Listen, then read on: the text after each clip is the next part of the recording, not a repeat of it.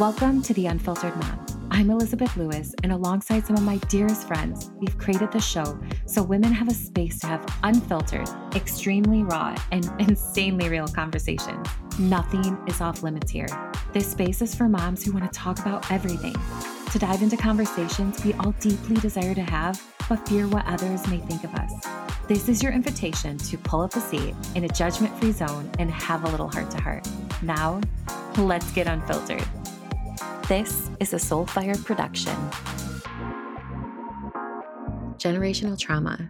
It's something we don't talk enough about. And to be honest, I didn't even know what it was until a couple of years ago when I started to do my own work to understand where I came from, to understand my mom. And part of my work that I do over at Retreat to Reclaim is helping women identify their generational trauma, work through it, and be the cycle breaker. And I do the work because my mom didn't get to. So I'm doing the work for generations before me and generations after. And I hope that other women see that and also choose that because in this episode brooke and kenisha are talking about their own personal journeys with with generational trauma how you know brooke shares her story and also the importance of showing our kids how we are breaking the cycles of our generational trauma kenisha shares the house she grew up in and then also finding her family later in life and the dynamic between the two. She dives into making the conscious decision to be the cycle breaker when it comes to her children and future generations, with a focus on both systemic trauma and generational poverty driven trauma. So, if you're ready to have this conversation and break the cycle, pull up a seat and let's get unfiltered. Welcome to the Unfiltered Mom. I'm your host, Elizabeth Lewis, and this week we are talking about generational trauma. And each one of us in here has or is doing the work currently and really recognizing where trauma has been passed down from generations and even you know many of us doing the work for generations before us and generations to come. And I think this is a really important topic because I don't think we realize how much the environment our parents were raised in and their parents were raised in affect us moving into, you know, even from birth, depending on how you were brought into the world, can tremendously affect you and how you move forward in life and how your parents were raised. Or, you know, I think they say you were carried in your grandmother. Is that how it is, Brooke? Do you know the answer to this? I remember like reading this. Basically, that your egg like yeah, yes. your yeah. So like everything, and I've done enough research on this, and and maybe we can put some in the show notes too for people who like all the scientific stuff. But there's actually stuff out there that really talks about the stuff that's passed on from generation. And I will say one thing that I've really learned my scarcity is one of those things that I think is the most prevalent for me. Uh, my mom had a lot of scarcity, and I think it, if, you know, obviously I can't pinpoint it, but you know, obviously my grandparents were from the Great Depression. And so my mom carried a lot of that. And I actually see a Reiki practitioner and she's like, "Elizabeth, what's going on with you?" And she'll she'll always say, "You know, the scarcity that you're carrying right now because I don't I have a very abundant mindset, but there are times when I'm like, oh my God, there's not enough money. What are we going to do? Like, we're going to lose our house. We're going to all these things. And when I go to see her or when I really recognize it, it's not actually mine to carry. It's actually my mom's or her parents. And it's actually really crazy when you take a minute to think about that. And I know it's different for all of us. And, you know, I know, Kenisha, we've had this conversation being a woman of color, how different that looks with generational trauma. So, do you kind of want to touch on that, like what your experience and knowledge around generational trauma looks like? Yeah, for mm-hmm. me, there's like two different sides to it. So, there's like the house I grew up in, and then there's the like the side I didn't know and didn't find until like later in life, right? So for the house I grew up in, like I've said this before on the podcast that I grew up in a abused and neglected household and like as I got older and was doing the work, you know, I I start I didn't even start therapy until like I don't know, like 7 or 8 years ago.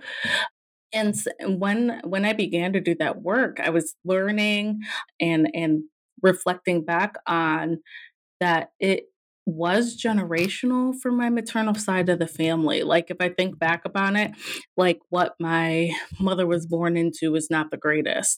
Like, what my grandmother was born into was not the greatest. Like, my mother didn't have the greatest, like, childhood growing up, and then, like, the siblings under my grandmother, her siblings, like, there's some things going on there that I probably shouldn't like, you know, expose, but just like some things that had happened that was just like traumatic in that sense. So, like, I really, but still, I have a problem sometimes with the like just saying, hey, it was generational. That's all they knew. So they treated you like shit. Like, I think that there's a conscious decision that you can still make because I've made it with my children, right?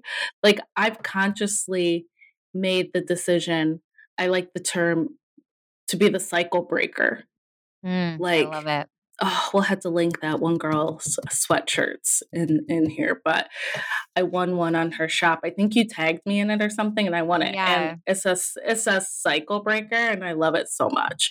Um, but just thinking about like how I every day make that conscious decision to not want to put my children in the situation that maybe the couple of generations of my family have been through, including myself.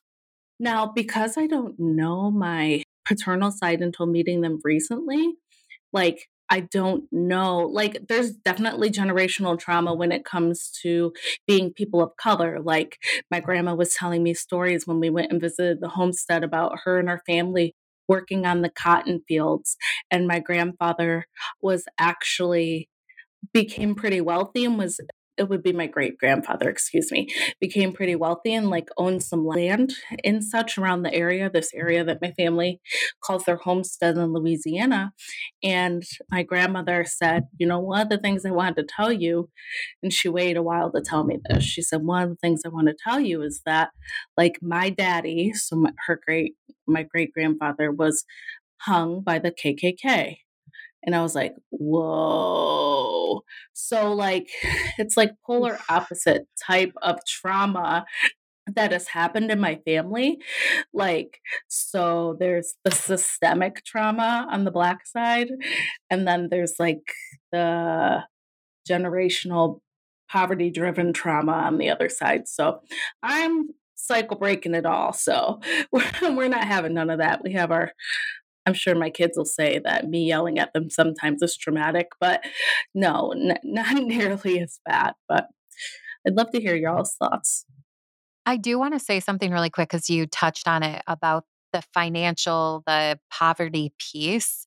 hmm Because I, you know, I kind of mentioned for myself, like the scarcity side of my mom or my parents kind of bleeding into me because I wouldn't know any different. I remember my dad who's like, money doesn't grow on trees, Elizabeth, and then witnessing hmm how his parents managed and handled money and how much that's like passed on from generation to generation to generation because they don't know. And I, I think it's a really interesting topic for people to digest, to like be curious about where they come from. Like, what was it like for their parents? What was it like for their grandparents? You know, because when I think about it, if our parents, you know, most of our grandparents would have gone through the Great Depression right? So wouldn't that if you think about that, it's pretty crazy. So no wonder we feel and think the way that we do. Yeah, I don't know, Brooke, if you what you guys think, but I I I do think about that stuff. Yeah, I think it, it makes sense to have an understanding of maybe why they made certain decisions or what their life was like. I think our kids are going to have that same journey when they think about us you know some of us becoming parents during the pandemic and all those things and what that looks like and how that influenced right i mean i know the pandemic influenced certain parenting decisions for me uh, having a baby in 2020 i did things really differently than when i had deacon you know or even now like having Indy, it's just so drastically different from when Justice was a baby. So I love that point of giving context, you know, but kind of like Kenisha said, not using that as an excuse for the behavior either. I think that's um, a really good line to separate of having maybe some sort of understanding, even some empathy as to why parents, grandparents made the decisions or the choices or felt, you know, they didn't have any choices to make while still understanding, okay, well, you can choose to do things differently. Mm-hmm. Yeah, I like the the part about choice. I think it makes it so different. But I do I guess I do kind of have a question though. If if it's all you know, like this is where I get so caught, right? So like if somebody is raised a certain way, so if they witness their parent do something and maybe their parent witnessed their grandparent, it's something that's continuously passed down and nobody's teaching them the right way. I just I think this is the part that always gets me is we have resources. Many of us have resources to do better or be better. What about people that aren't or don't have the resources to know better that what they're doing is wrong? So I and and I agree with you. We all have choice. I'm a huge I love that part. And also asking the question of what about the people that don't have good examples or resources to do better? And, you know, that's some of the work that I do, right? So I work in um, foster care and adoption and, and CPS and do that child welfare type of work. And, you know, some years ago when I was working directly with families, this is something I saw all the time, right? Like they would have some interaction with someone from the system and you know some folks ended up with their children removed from their home and now they have these things that they have to accomplish to be able to be reunited with their children. And there's things on both sides to that like i advocating for the dismantling of some of the things going on on the system side because there are things that get put in place that are straight up unattainable for families. Like, for example, say a parent, we want the parent to get a job, and then we want them to show up to parenting time three times a week, and we want them to drug test however many times a week, but they don't have a car. Like, what are we doing that we want them to do all these things? And we're saying, well, we can't reunify you with your kids because you're not going to your parenting time, you're not going to your job, you're not showing up from your drug testing, but what are we doing to help you with the transportation part, which is like a huge barrier, right? So just like things like that that are happening, I would see all the time. And I saw generational all the time. Like sometimes families that had interactions with folks from the child welfare system, like when they were younger, their families had interaction with folks from the child welfare system. I mean, I mm-hmm. definitely know sometimes it's substance abuse related, sometimes it's severe mental health related, things like that. But there's also that point that if if they do have the right resources they do are able to get into therapy and have that person talk to her on the right medication so their chemical imbalance can come back into sync things like that then they're able to make that decision to be able to go and do the things that they have to do to be reunited. So, a little bit of both ways that I've seen like in my work. But for my personal family, I'm always like, why didn't they just do what they need to do? I think that's where we're seeing a big shift with our generation of being parents because we, you know, I've in and out of therapy myself personally like i'm undoing my things from childhood so in hopes like i don't pass on that to my kids you know where i can see the decisions that my parents made were because they didn't do their own work in the midst of rearing their own children um, or my dad wasn't in the picture growing up. It, it's just i hear what you're saying elizabeth because i think we do have more opportunities now and more access to resources, right? I mean, mm, you can follow therapists and experts on social media and get little tidbits that way. Therapy is not as stigmatized as it was, or, and it's way more accessible now with virtual and telehealth. And so I get it. And, you know, speaking from a, a personal place too, it's like, well, I found different ways or or ways to do things differently or make little changes or tweak things. You know, why why couldn't they do that too? Yeah, and I think my question really comes from from a place of the listener who's like, I've done all of these things, or maybe I didn't have the resources or my parents. And then from the place of, you know, like playing both sides to get both perspectives because I can see both where I look at people who are still in underprivileged communities and things like that. And when, you know, working at Sinai Grace, working at the hospital there, they don't see another way out. Like, no matter what you would say, you know, girls coming in at 16 with multiple babies. And I was like, you know, there's another way, but they don't see it that way. Their mother had multiple babies before she was 18, and then her mother did. And so you see that over and over, and you think that's the way that things are supposed to be. Or for myself, you know, my dad was verbally abusive to my mom. And I've actually witnessed that within, you know, a family member towards her husband, somebody very close to me.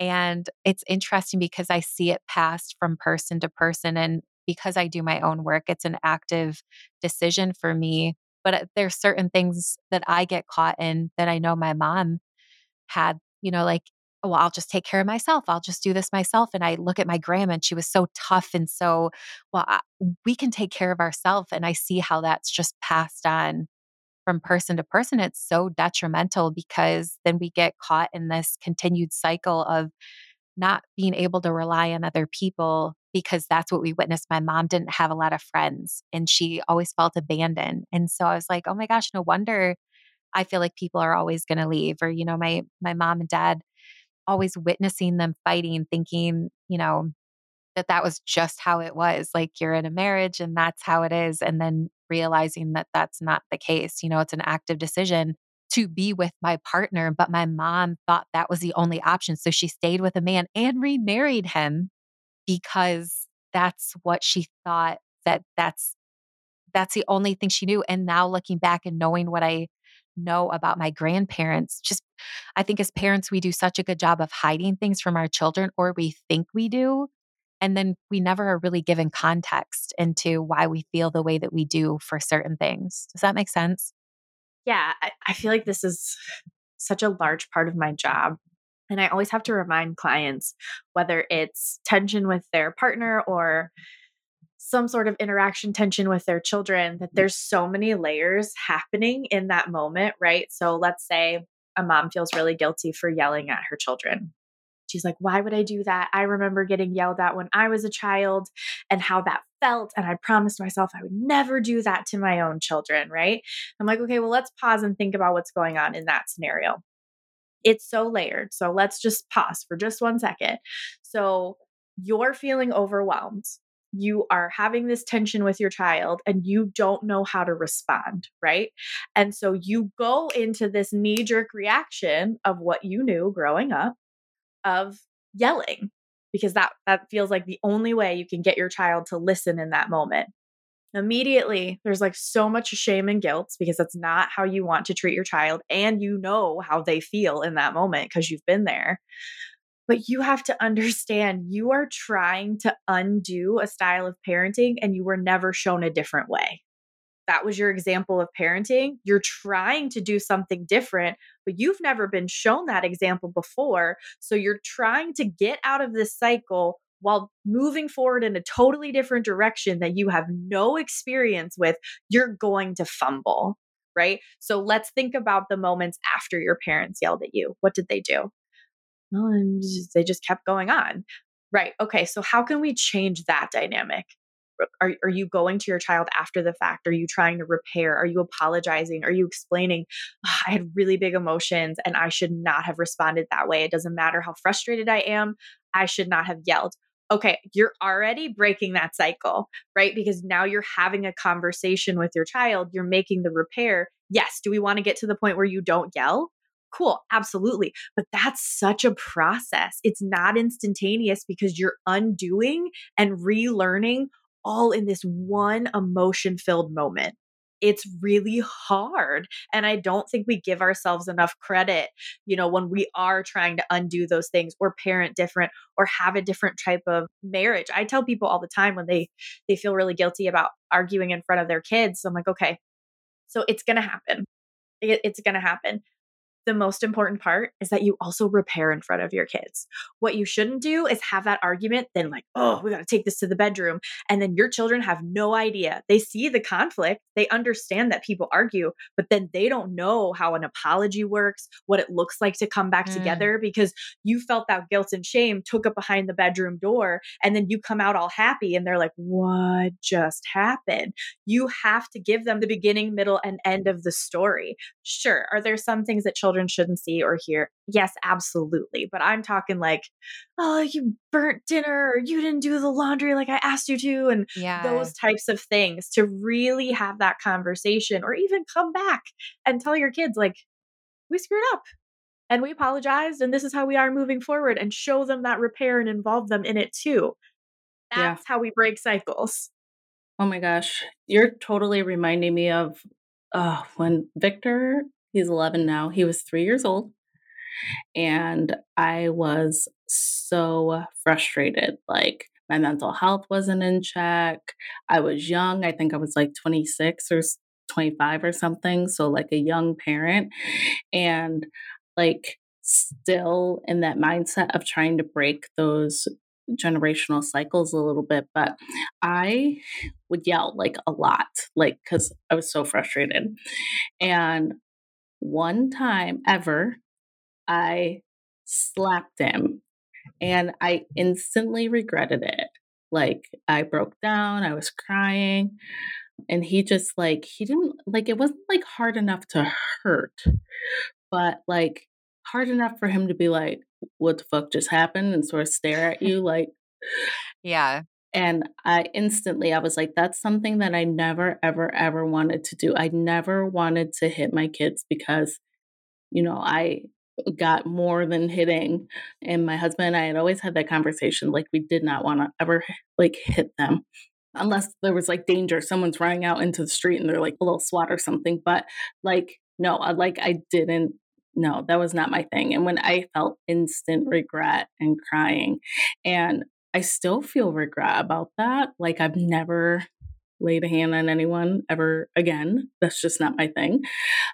Like it's not illegal. Let me put this out there, yo. It's not illegal to spank your children, but just like it's not a positive thing that's going to change behavior either and i don't know the right word right now brooke you probably do but it's it's not going to change their behavior it's like a scare tactic and, and it doesn't do anything but instant regret and and what gets me is that's exactly what i thought about when you were just talking brooke and then i remember i don't know like a year or so ago victor was like eh, i've never talked about it again. He was like mom remember that one time you smacked me? I was like instant like heart shatters because I was like, well, you remember, and now you have that distinct memory of that one time when you were three and I slapped you. So, oh, I just want to validate you. And my mom used to literally get us in the pain point right here and drop us to the ground if we talked back to her. Like she would literally dig right oh. in drop us to the ground in grocery stores, you guys. Like, this was no joke. And I will tell you that probably about three years ago, Harper was talking back to me. So, oh my gosh, it just something inside of me just went off. And I, same as you, swore I would never do it because my mom, you know, was just like, it was always, she was just trying to scare the hell out of us. And I remember her doing that and I did it to Harper. And I was like, you will not talk to me like that. And I was just like, oh my gosh, who have I become? And I've apologized to her so many times, but she still brings it up. And it's just like, that's what I witnessed from my mom. And also the whole respect thing like, you will respect me. I am the adult I have so many issues with because it's like we also have to respect our children. You know, I, I watch all the like child psychologists and things like that and parenting people, and they're like, you demand respect because you're an adult but you don't respect your children.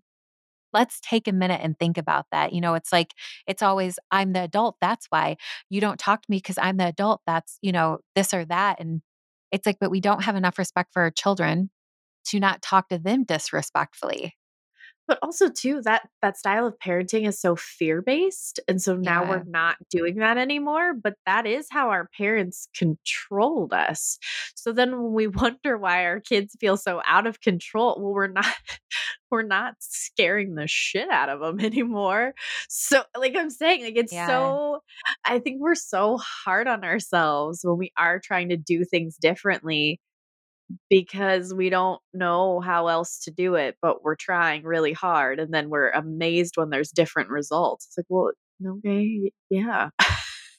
because there was that one way. Like our parents only knew this one way. Like my husband was raised in a very militant home. Like he would get spanked. He would, you were to be seen and not heard. And that was passed down from generation to generation, like his grandparents and their grandparents. Like kids are to be seen and not heard. And you know, it's so interesting. We were over there last night and my mother in law was like, don't jump, don't do this because the neighbors are next door. I'm like, I pay for this place. Like, what do you mean don't be loud? Even when I noticed it when we were in Alaska and the kids would be loud and stuff, I'm like, oh my gosh, don't be loud. And I'm just like, oh my gosh, they are kids. But because we're raised to believe that that kids shouldn't be loud, that we should you know be under control and all of this stuff that is what we do to our kids now and it's so hard my husband and I what do we what do people fight about the most kids money sex right and so kids how three. The big three and how my husband and I parent my husband's gotten so much better but my husband does his own work and Yeah. recognizes how he was raised is not how he wants to raise his children. And, you know, it, it's so interesting when you actually think about it, how different you want to parent your children and raise your children when you're actually in the throes of it and realize there's another way to do it. But I notice a difference between my 11 year old, my eight year old, and my five year old because I've learned a lot and I'm Yep. constantly Yeah. growing. And I'm Yep. always like, man, I did a disservice to her. Just, but I can't change that. What I can do is apologize. I can admit when I'm wrong. I can do all the things that my mom would never, she would never apologize. But that's what's Mm. most that's what most impactful. You know, I think a lot of people are trying to Don't know, be perfect, right? They're like, "Oh, I'm in therapy. I don't want my kids here talking about me when they're, you know, an adult." And I'm like, "Well, newsflash, they probably will because Yep. they they're their own human with their own perspective and feelings and you know, they're going to have a different view on things and you're not going to meet their needs 100% of the time and you're not going to always get it right." The biggest difference is that you are approachable, that they can come and say something to you and that you would apologize and try to do better and forge a relationship with them. That's the biggest change. That's the biggest way to break a cycle. It's not to be perfect. It's not to figure out this best way of parenting. It's to create a relationship where there's open communication and that you are open to receiving feedback. That's the biggest shift. Kenisha, have you read Kerry Washington's book yet or listened to it? Ah, no, it's on the shelf behind me waiting. Holy, you guys, this whole topic.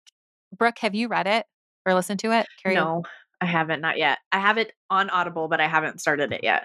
So, for everybody listening, it, I don't care if you like reading a book in your hand, Audible, hearing the author share her own story is so powerful. But a lot of this she talks about, and some of the most memorable things that I took away from the book. First, I cried the whole entire book, but she talks about how we as parents shelter or think we're doing a service. You know, Brooke, you brought it up where her parents would fight, like all out fight.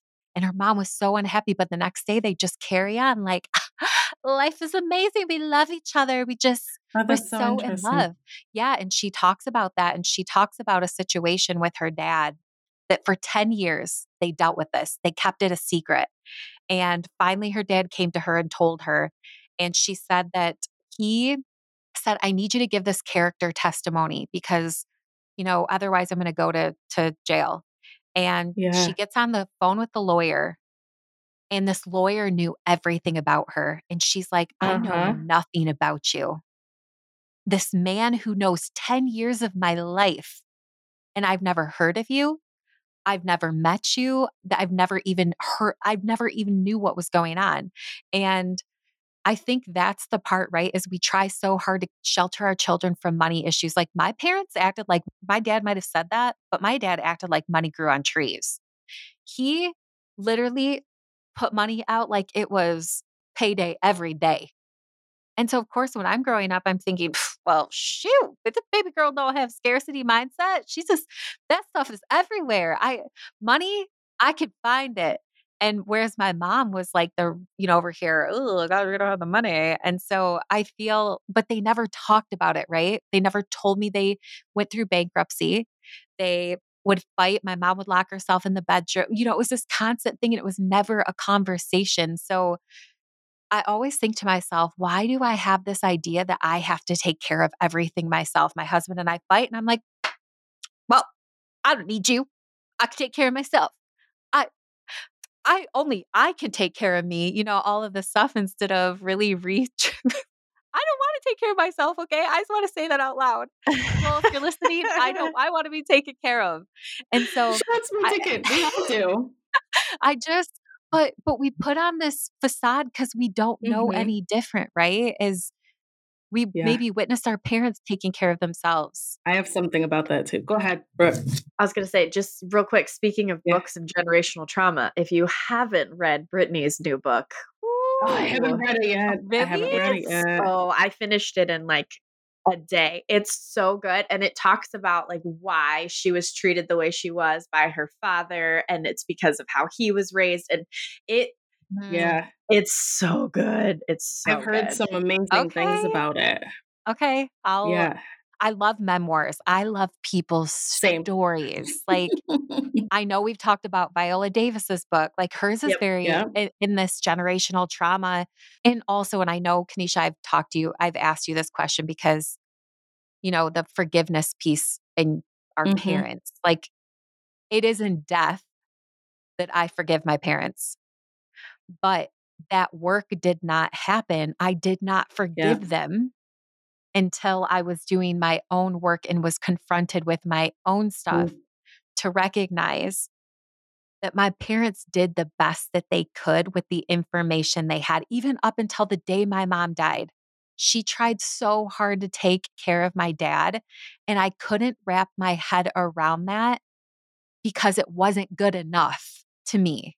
And so you know, it's just, it's stuff like that that I'm recognizing. And, you know, a lot of the work that I do with Retreat to Reclaim is because my mom didn't get to do this work. She, you know, in any visualization I do, any, anything that I do, she comes to me in every single one. And it's like, do the work because I couldn't. Like, we get to change that for our kids. We, you know, I remember saying to one of my one to ones and some of the girls in the retreat to reclaim is, do you want, you know, in women who are in marriages where they don't touch each other, they don't hug in front of their kids, they don't kiss or they're not emotional, do you want your kids, your girl and your your daughters and your sons growing up thinking marriage is that? Or do you want yeah. to see them? Do you want them to see you loving your husband or your partner or whomever, loving them, holding their hand, touching them?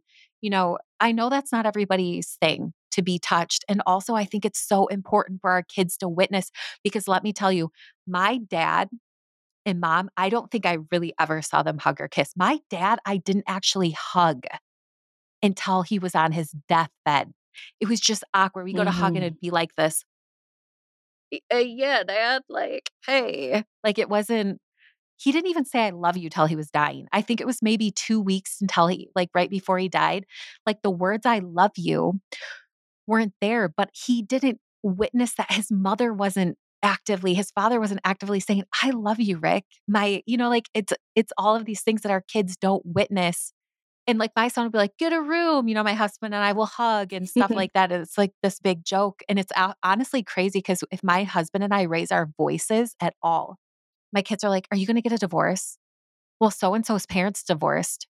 And he says his parents yell all the time at each other and i was like nolan we literally were passionate about what we were talking about. Nobody's mad at each other. Like, but we're not having these conversations with our kids and normalizing the fact it's okay to fight, but to have good conflict resolution skills. Right. Like it is in friendships. Yep. Yeah. You know, like it is in relationships. When it is when you have a boss or coworkers, how important it is to be able to communicate clearly with the people that you love and then be able to have confrontation is good. I wish more kids understood this. Confrontation is good. Confrontation builds character, is character building. It helps with conflict resolution. There's a lot of things that confirmation can do, builds character. That's what I meant. I just think we don't do it enough and we don't let our kids know it's normal and it's okay to disagree and be themselves. And I have a lot of thoughts on this actually that I just realized as Yeah. I'm talking. Yeah. You know, you were talking about the book and some of those things. I it, it brought up a couple of things for me between what you said and then what Brooke said. And one of the things from like what you were saying and what Brooke was saying that came up is like about the touch and being like lovey dovey with your partner or whatever, like in front of your kids. So it's interesting because I didn't realize this till like later, right? And we even had like this episode on sex, right? And I still think that I didn't divulge enough information that I'm going to share now. Um, Oh, okay. okay. So. Oh, okay. Drum roll, So, please. no, so touch has never been my love language, and I'm pretty sure it's because of like the way that I was like raised. Like I, don't, I want no, nothing to do with it, and it's not really my husband's either. But like I feel like in my mid 30s, like I've had like almost like this awakening of I just like crave that I just want to feel like touched or hugged or loved or whatever. Desired. Um does it yeah, but Mhm. like 50 Shades style almost. Oh, okay. Part two, sex, sex, sex, baby, coming at you. We'll talk about that later. But like it's just really interesting. And I voiced it because I was like, I don't know what like light clicked in me or what like, but I was like, I just like sort of like this. like and it's also like I've done all this training and capacity building around like like love and especially love and like the LGBTQIA plus community and things of that sort. And like these labels that we put on people. And Mm, I was like, even like the last year, I'm like, you know, like I love everybody. I love every like I've found men attractive, I've found women attractive. mhm. And I've told my husband, I was like, would you be interested in that maybe? but um like I've just it's like 35, hey, but I don't know. But like maybe it's like, why do you have to only like love one particular type of person? Why can't you just love everyone and it be okay? Honestly, I just recently learned of someone that said they're bisexual and they they s- stated, you know, I don't know if I'm ever going to get to explore that, but the fact that they voiced that, Mhm.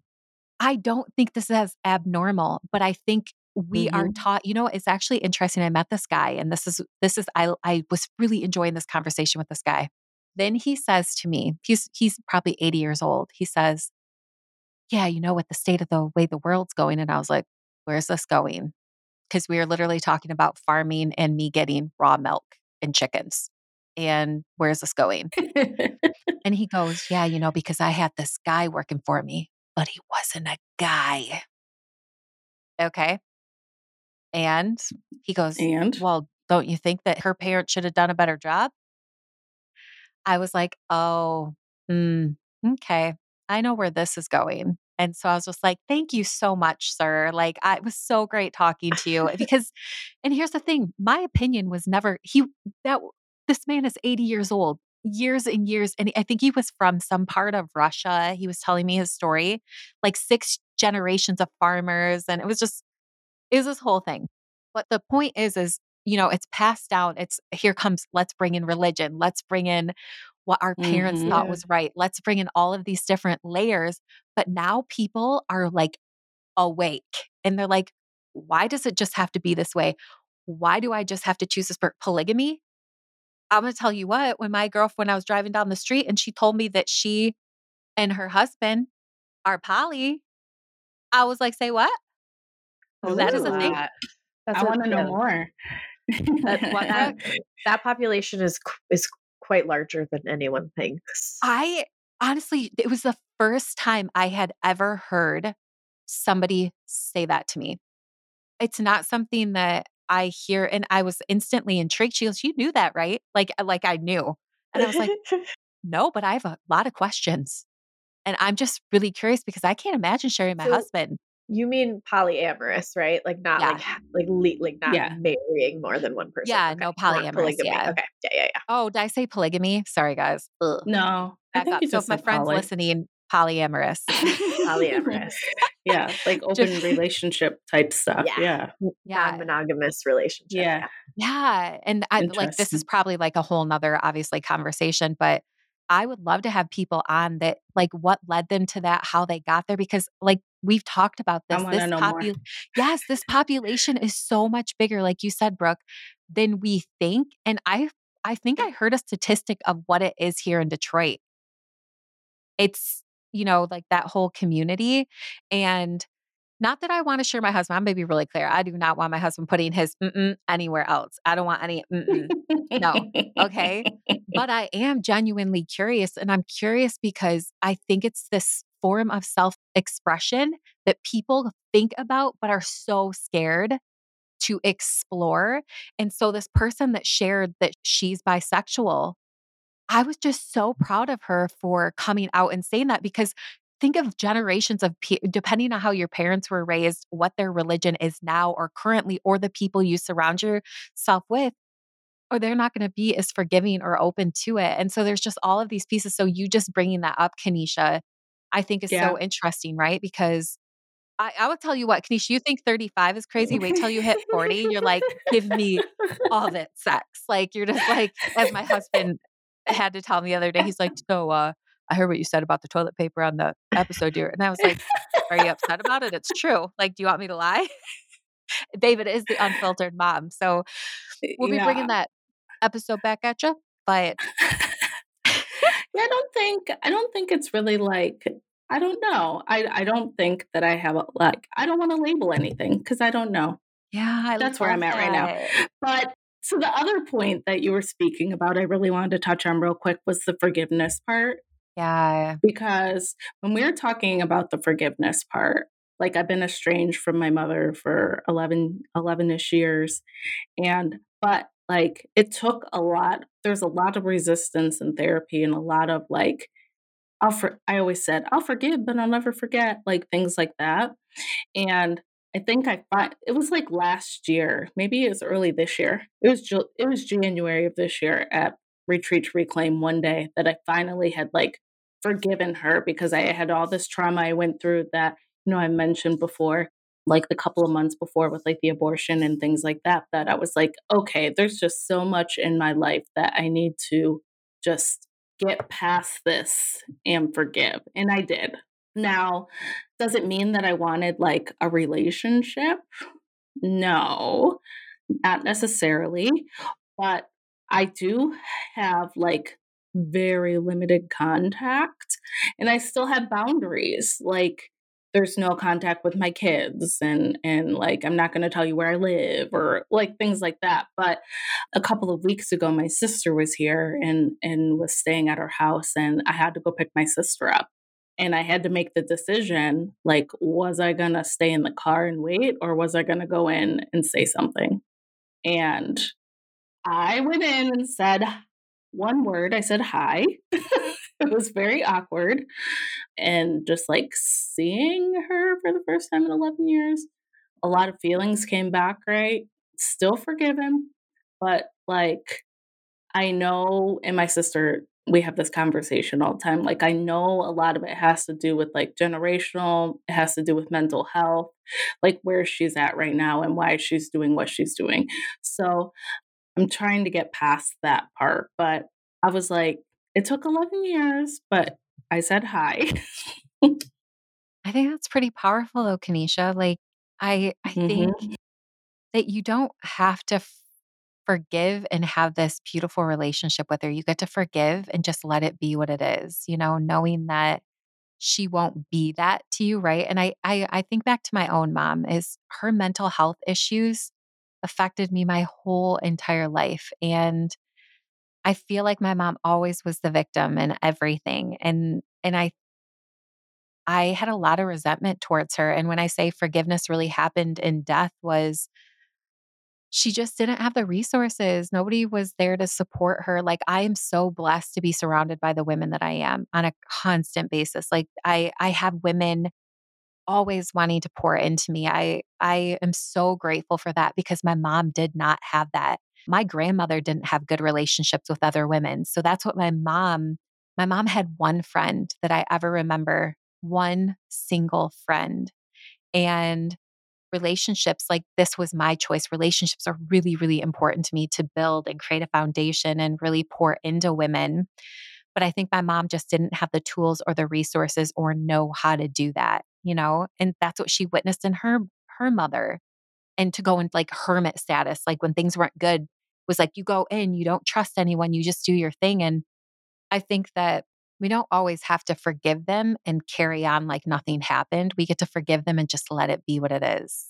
And I think well, that's hard. You've got to define what forgiveness means to you. And I think a lot of people get caught up in that word. And oftentimes I will give another word of just acceptance not mm. not saying that the behavior or the decisions were okay but just accepting that that person was where they were at the thing happened right you can't go back and unchain and change it. But acceptance is really okay. Like I'm settled with the fact that this happened and I'm not going to let it prevent me from moving forward any longer. Mm. Ooh, I feel like that was so good. Like the acceptance piece. Kenisha, what do you think? Yeah, that's that was the one of the hardest parts for me and and a lot of work with my therapist went into that a lot of self work on retreat to reclaim went into that a lot of self work, just like with telling myself that it was okay to accept. Uh, like sometimes you have the feelings like on the other side like are they going to be accepting like sometimes the people on the other side are not accepting of your boundaries or they're not accepted that you want to do limited contact or they're not accepting that you just want to have a particular kind of relationship with them and it's probably feels like one sided to them, which it is because you know you set your boundaries. So, yeah, that's just sort of my feelings on it right now. It's hard, it's hard work. Okay, so there's obviously so many more places that we can go with generational trauma. And honestly, I think it deserves another episode because there is so much to talk about. And I think Kenisha needs to listen to Kerry Washington's book, Thicker Than Water. Mm-hmm. And I, th- I, think we all should. Maybe that's something, you know, if you guys take anything away, there's obviously a ton of takeaways in here. But if you can take away listening to that book, hearing the perspective of different women, Viola Davis's book's amazing, that Kerry Washington's, and Britney's is apparently a thriller. And I'm excited actually to listen to Britney. So We'll put all of this in our show notes. But thank you guys again for being here another week. Isn't it so crazy? We're heading into the holidays. Like, I literally can't even believe it. But we will be here with you already. I know. don't worry, guys. We're not going anywhere. We're going to be here with you. And you know, don't forget to pop into our DMs if you have any questions, if anything resonated with you, if you have more you want to share or more you want to hear, because that's the thing. We want to hear from you and make sure the content we're putting out is exactly what you want to hear. Until next week, oh, we will see you later and hope you have a great rest of your day. Bye. Bye.